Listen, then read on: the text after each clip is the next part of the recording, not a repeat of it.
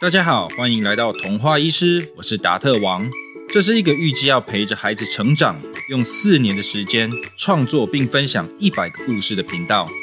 不只提供有趣的原创故事，更会融入轻量级的医学或生活素养小知识，邀请爸爸妈妈们跟我们一起来实现亲子共读。今天童话医师要分享的故事是善变的英雄。小朋友们平常玩耍的时候，会不会常常假装自己是某种动物，或者假装自己能变身呢？今天故事的主角，超级英雄协会的情报人员菲可，就是有变身能力的英雄哦。大家有没有想过，如果你能够变身成一百种不同的动物，最想变成哪一种啊？会不会有选择障碍呢？让我们一起来听听看，总是变来变去的菲可会发生什么事吧。故事要开始咯。菲可是个有变身能力的超级英雄，可以变身成各种动物。他总是保持低调、神秘，而且行动敏捷，是超级英雄协会里公认最优秀的情报人员。因为他特别喜欢一件褐色、白色相间的披风，所以大家都叫他猫头鹰女，也有人叫他百变菲可。虽然菲可是顶尖的情报人员，不过他也不是没有缺点哦。例如，菲可是出了名的性急，他吃饭很快。根据协会厨师欧鼻子的观察，菲可一口饭吃下去，嚼不到五下就吞到肚子里了。他也很讨厌吹头发，虽然已经剪了利落的短发，但他还是连短短的两三分钟都很不耐烦。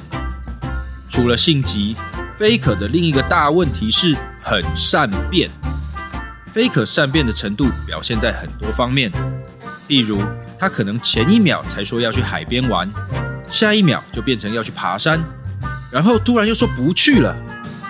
和朋友吃饭的时候也是一样，菲可会一下说要吃拉面，一下又说要吃意大利面，然后又变成小笼包，最后是买水饺回家吃。这些都常常让他身边的朋友们感到困扰。因为急躁又善变，虽然菲可自己的能力很强，但是在执行比较需要合作的任务时，就不太好找搭档。最近，菲可还因此和他最好的朋友和搭档忍者吵架了。那一天，菲可和忍者到了一个很深的洞穴前，准备进行下个任务的模拟训练。忍者，待会你潜入洞穴，确认守卫在哪里，我先在外面戒备。嗯，好。忍者低声回应，正准备动身。等等，我变成蝙蝠先进去好了，你戒备。嗯，好。忍者赶紧退了回来。探索完洞穴安全后，变成蝙蝠的菲可用超音波传讯息给忍者，让他进来会合。忍者，你先丢一颗烟雾弹，让守卫分心，我再变成一只壁虎溜进去。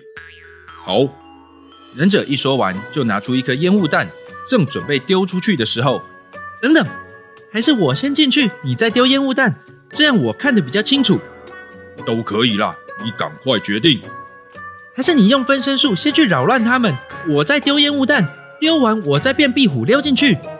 你丢烟雾弹，你丢过吗？不就是丢出去吗？拜托，要丢准丢对地方好吗？菲可和忍者两个人忙着吵谁丢烟雾弹，居然都没有注意到任务的时限快到了。训练任务失败的两人也只好赶紧撤退。嘿，忍者，都是你啦！照我的计划，让我丢烟雾弹不就好了？不是我不让你丢，是你太小看这件事了。丢的准不准是有差的好吗？有什么差啊？你说说看啊！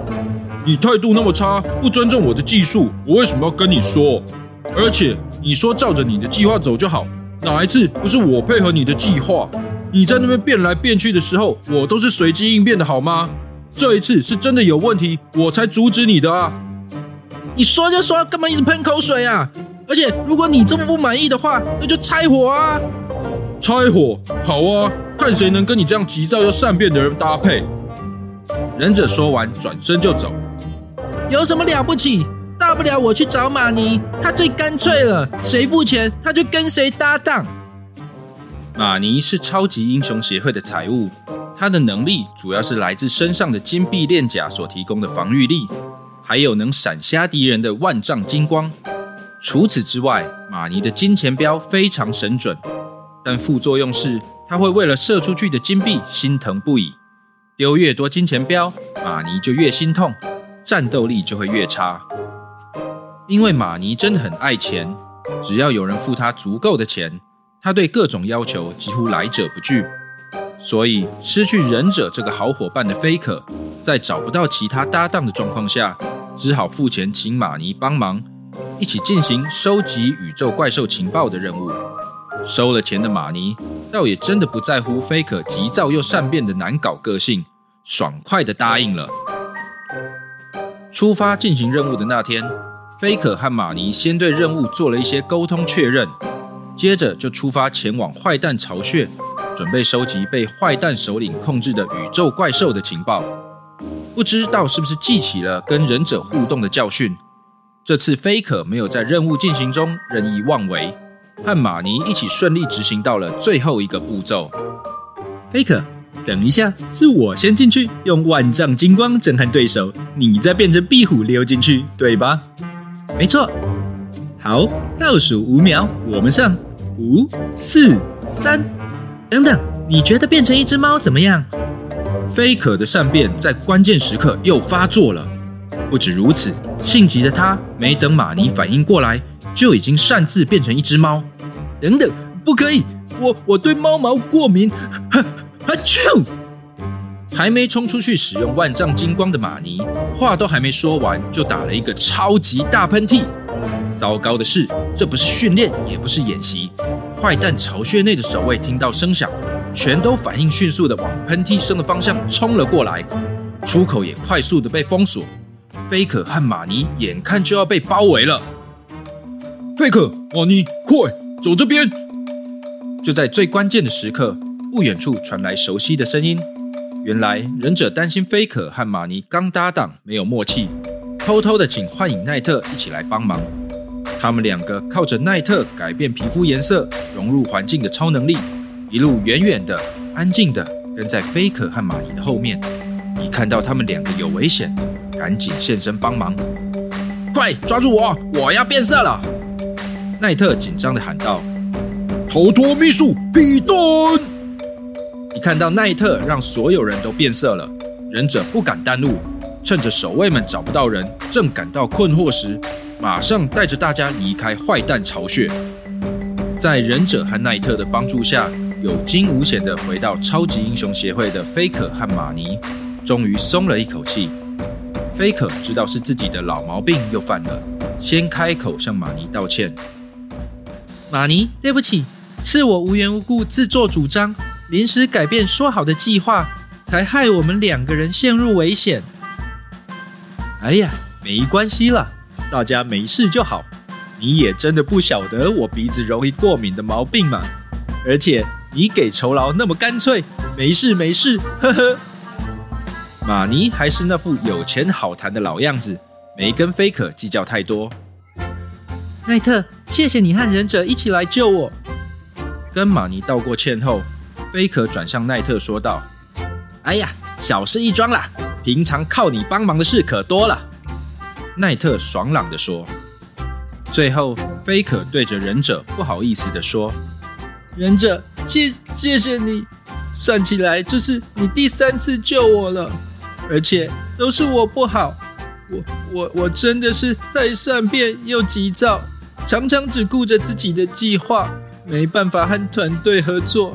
而且也没有尊重到我最好的朋友，你你愿意原谅我吗？”“当当当当然没没没没问题哦。”不知道是不是突然看到菲可这个样子很不习惯，忍者一时之间居然又变成了那个刚进协会时容易害羞口急的样子，看得大家都笑了出来。就在这样的气氛中，所有的误会都烟消云散，菲可和忍者又成了一对好友和最佳拍档。小朋友们没想到吧？原来能够变来变去的百变菲可，不只没有选择障碍，反而是因为善变又急躁的个性，常常做出冲动、造成身边的人困扰的决定。你觉得自己是个专一还是善变的人呢？你的个性是急躁冲动，还是容易犹豫不决呢？如果你搞不清楚，其实是很正常的。有时候我们自己会不容易察觉自己个性上的特质，这就是所谓的盲点。